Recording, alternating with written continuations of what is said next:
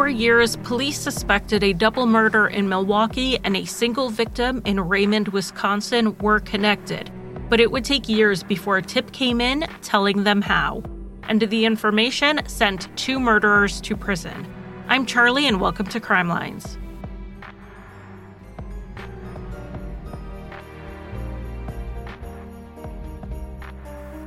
Welcome to day eleven of twelve days of Crimelines. At this point, I don't need to tell you what this is all about. We are nearing the end, and this is the last mini episode. Tomorrow, day twelve, is a full-length episode. I do want to thank Chesney for sending this suggestion in. It is one I had not heard before, and I appreciate when the listeners help broaden my horizons to cases. This case starts shortly after six a.m. on February seventh, two thousand. The police in Raymond, Wisconsin were called for a report of a dead body on the side of a country road. Raymond is about a half hour outside of Milwaukee. The body was of a slim Hispanic woman between the ages of thirty-five and forty-five. Though this was a country road, the body had been left by the curb right in front of a private residence. It hadn't been hidden in any way. The residents who lived in the house nearest to the body had already left for work by the time it was found. Both the husband and the wife, though, said they didn't see anything when they drove away. It's very likely that was because it was dark out. All signs indicated to the body having been there for hours. Near the body were tire tracks in the snow as well as a lot of blood. Based on the amount of blood, it was believed the woman wasn't just dumped there. She had been shot on the side of the road and left where she fell. Though she had been shot in front of this house, the residents of that house and the neighbors did not hear anything in the overnight hours, nothing like a gunshot or squealing tires. The body was found with some sort of identification, but the police were not sure it was something that belonged to the victim. There was no photo on it, so they hesitated to release the name to the public in the event it wasn't her. Instead, they released a description of the woman and asked for people to come forward if they thought they knew who she was. And this turned out to be really good thinking on the investigators' part because whatever name was found with the woman wasn't her name, and had they released that, they wouldn't have gotten a tip as to who she really was. It was shortly after her description was announced that a friend of hers came forward. He said he thought this sounded like thirty-nine-year-old Juanita Zedroik.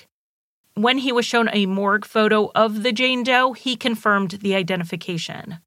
Juanita lived in Milwaukee and was the mother of three children ages twenty-one, thirteen, and three. Her son Zachary, the thirteen-year-old, last saw his mother when they were at his older sister's house having dinner, and he was waiting on his dad to pick him up. They were having Singapore noodles, which was Juanita's favorite food, and he was doing what teenagers do best, and he was eating all of it. And Juanita was getting after him a little bit about it. Such a normal family moment, and it would end up being the last time he saw her. And it wasn't long after this that Zachary was in school and his father showed up to pull him out of class early. He then broke the news to Zachary that his mother had been killed and they didn't know who did it. For years, things were just a blur for Juanita's children who had to deal with losing their mom and not getting answers. After high school, Zachary enlisted in the Marines, and when he returned to Milwaukee as an adult, he started calling the police to find out what was going on with his mother's case. At this point, the case had been unsolved for years, but there was still a lot of holdback information the police had. Things like how soon after the murder, Juanita's car was found in Milwaukee and it had been torched.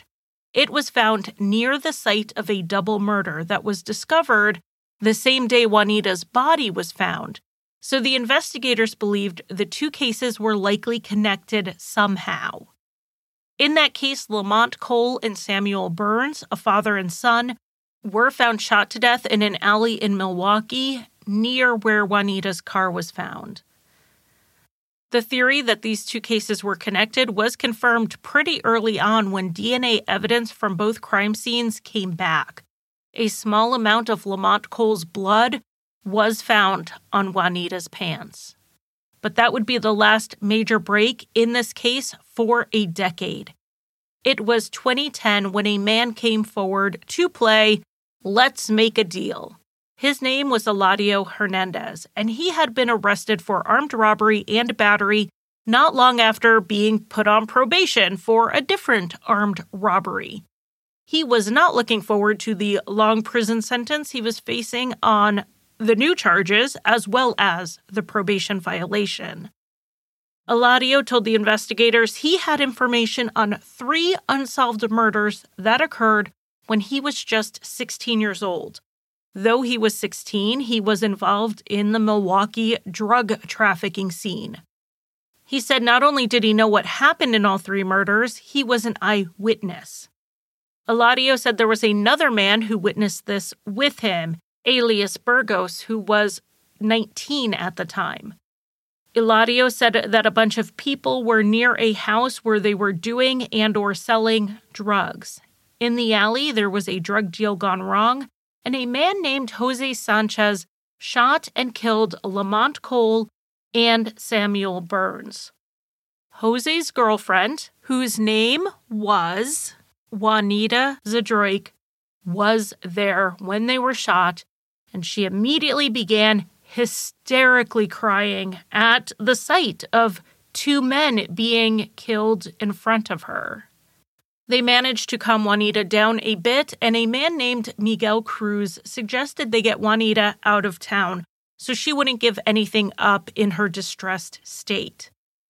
They were going to give her some money and a new car in exchange for her keeping quiet. Juanita would need a new car since they worried the one she was driving would be linked to the crime either through an eyewitness or because of evidence on it. So they decided to torch it before they left town. So Juanita, Miguel, and Eladio got into a van while Elias drove. Juanita was, according to Eladio, still visibly upset and crying. They were headed south on I ninety-four toward Chicago when Miguel told Elias to get off the interstate in Raymond, Wisconsin, about fifteen to twenty minutes into the drive to Chicago. Miguel said he wanted to meet up with some friends. As they drove down Highway K, a rural little highway, Miguel told Elias to pull over. Miguel then told Juanita to get out of the van. She must have sensed that things were taking a turn, and she refused to get out. So Miguel got out, and he pulled Juanita from the van. She kept struggling, trying to hold onto the van to stay inside. While holding Juanita with one arm, Miguel put his gun to her head and shot her. He dropped her in the snow, said something like, "That's what happens to snitches," and then they drove off. Eladio said that Elias actually ran the body over twice to make sure Juanita was dead, which surprised me because there was nothing in any of what I saw in the reporting indicating her body was run over. But it did end up in the criminal complaint drawn up, so I think this may have been a piece of information that was held back, and it did help verify Eladio's story. Eladio's tip gave the investigators the first major break they had had in a decade for the murders, so they began pursuing two lines of investigation, one into Jose Sanchez for the murders of Lamont Cole and Sean Burns, and another into Miguel Cruz and Elias Burgos for the murder of Juanita Zedroik. Jose Sanchez ended up pleading guilty to the double murder in twenty twelve, and I wish I could tell you more about Lamont and Sean and their case, but there is next to nothing out there about it. I'm going to chalk this up to the fact that it was a double murder in the course of a drug sale. We talk about which cases get media attention and which don't, and I will say that Black men engaged in the drug trade being murdered during a drug transaction are near or at the bottom of the list of cases that get covered. It took a few more years before the investigation into Juanita's murder led to any arrests. The arrest warrants were announced in September twenty seventeen after Miguel Cruz was tracked down and arrested in Tampa, Florida. The whereabouts of Elias Burgos were unknown at the time, but they announced they believed he lived in Puerto Rico. He was, in fact, in Puerto Rico, but they didn't have to do very much to look for him. After the announcement that an arrest warrant was issued, someone told him about it. So Elias bought a plane ticket, he flew to Milwaukee, he hired an attorney, and he turned himself in. In the seventeen years since Juanita's murder, Elias had completely turned his life around. The thirty-six-year-old was living clean and sober with a family of his own. And though he didn't come forward before the arrest warrant, he did cooperate with the investigation after, and he backed up Eladio's story about Miguel shooting Juanita to keep her quiet about the other murders. Though Elias was initially charged with first-degree murder, the homicide charges were dropped in a plea deal. He ended up pleading guilty to two felony counts of harboring and aiding a felon, two counts of attempted bribery of a witness, and one count of intimidation of a witness with use or attempted force. These were all felonies. The prosecution, due to Elias's age at the time of the crime and his cooperation, recommended a sentence of eight to ten years. Elias asked for forgiveness at the sentencing hearing, and Juanita's children said they wanted to forgive him, but they just weren't there yet.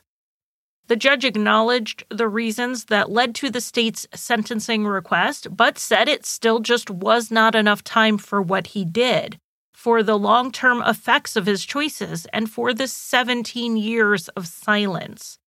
The judge gave Elias Burgos thirteen years, which is three more than the state requested. Miguel Cruz was not making a deal, and as the suspected shooter with two eyewitnesses against him, the state wasn't really about to offer him one. Due to covid nineteen, the trial was delayed until February twenty twenty-one. Miguel was found guilty after a five-day trial. At sentencing, it was pointed out that Miguel had gotten out of the drug scene in the years since. When not in prison, Miguel worked as a youth minister. He tried to mentor teens to avoid making the same mistakes he made in his life. Miguel spoke, and he said he was sorry for the pain the family experienced, but he insisted he was innocent. From behind bars, he would fight for his freedom while fighting to find out who really killed Juanita. But to believe Miguel would be to say that both of the other men were lying. The jury didn't buy it, and neither did the judge. Miguel was given a mandatory life sentence with parole eligibility after thirty years. He will be in his early seventies at that point. For Juanita's children, justice was slow, but it was welcome. Juanita was a person who gave everything to those around her. She worked with disabled individuals as her career. She took good care of her children. So for someone with as much empathy as Juanita had, she witnessed a violence beyond what she could imagine that day. And then, because of what she witnessed, she became a victim. But thanks to a tip, no matter what the motivation was behind that tip, her killers and the murderer of Lamont Cole and Samuel Burns are all now behind bars.